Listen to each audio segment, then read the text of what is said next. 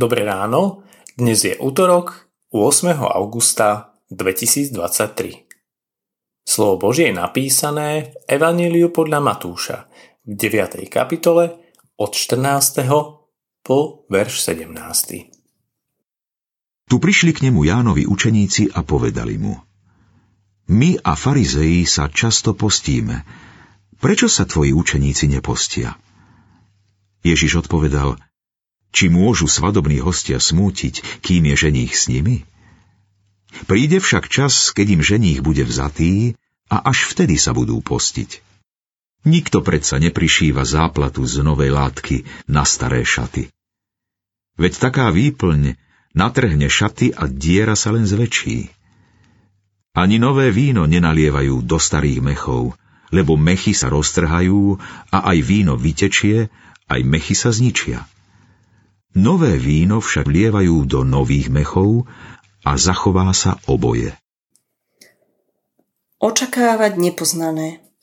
Všetci máme svoj zaužívaný rytmus. Pracovný, rodinný, ale aj duchovný. Máme svoje spôsoby a formy, ako pristupovať k Pánu Bohu, ako ho chváliť, ako slúžiť. Z vychodených koľají sa veľmi ťažko vychádza.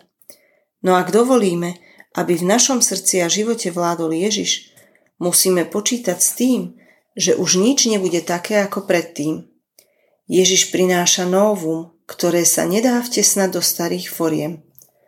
Možno máme očakávania od Pána Boha, čo by mal kedy urobiť, ako by sme sa mali vo vzťahu s ním cítiť a ako by mali veci fungovať.